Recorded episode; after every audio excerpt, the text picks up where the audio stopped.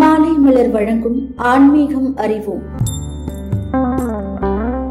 கிருஷ்ண ஜெயந்தி வருவதை முன்னிட்டு ஸ்ரீ கிருஷ்ண பரமாத்மாவை எப்படி வழிபட வேண்டும் என்பதை தெரிந்து கொள்ளலாம். ஸ்ரீ கிருஷ்ண பூஜை செய்வதற்கு முன் வழிபடுபவர் நடுவிரலால் விஷ்ணுவை போல் இரண்டு நேர்கோடுகளை வரையவும் அல்லது அடர்த்தியான ஒரு நேர்கோட்டை போட்டுக்கொள்ளவும் ஸ்ரீ கிருஷ்ணருக்கு மோதிர விரலில் சந்தனம் இட வேண்டும். கிருஷ்ண கமல பூவால் அர்ப்பணம் செய்ய வேண்டும்.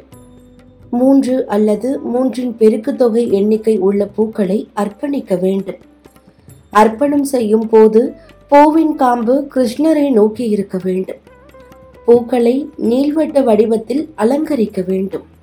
சந்தனம் தாழம்பூ மல்லிகை மணம் கொண்ட ஊதுபத்தியை உபயோகிக்க வேண்டும். வாசனை திரவியங்களில் சந்தனம் உபயோகிக்க வேண்டும். ஸ்ரீ கிருஷ்ணரை மூன்று முறை அல்லது மூன்றின் பெருக்கள் தொகை எண்ணிக்கை பிரதட்சணம் செய்ய வேண்டும். பூஜை செய்யும் முறை. கிருஷ்ண ஜெயந்தி அன்று குழந்தை கண்ணனை வரவேற்கும் விதத்தில் மாக்கோலமிட வேண்டும். வாசல் முதல் வீட்டிற்குள் இருக்கும் பூஜை அறை வரை பிஞ்சு கண்ணனின் பாதத்தை வரைய வேண்டும். இதனால் கண்ணனே நேரில் நம் வீட்டிற்கு எழுந்தருள்வதாக ஐதீகம். ஆயர்பாடியில் கண்ணனை வரவேற்க சித்திர கோலம் மலர் அலங்காரம் பூக்கோலம் போடுவார்கள். அதை நமது இல்லங்களிலும் செய்யலாம். அன்று காலை லக்ஷ்மியின் அம்சமான பசுவுக்கு உணவு அளிக்க வேண்டும். கண்ணனுக்கு மிகவும் பிரியமான பால் தயிர் வெண்ணெய் சீடை முறுக்கு நாவற்பழம் அவள் படைக்க வேண்டும்.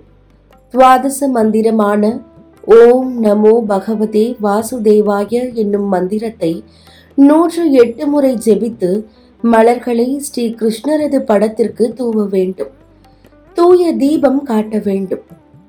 பாகவதத்தில் கண்ணனின் பிறப்பை விவரிக்கும் தசமஸ்கந்தம் எனப்படும் பத்தாவது அத்தியாயத்தை ஒருவர் படிக்க குடும்பத்தில் மற்றவர்கள் கேட்க வேண்டும். தொடர்ந்து இணைந்திருங்கள். இது மாலை மலர் வழங்கும் ஆன்மீகம் அறிவோம்.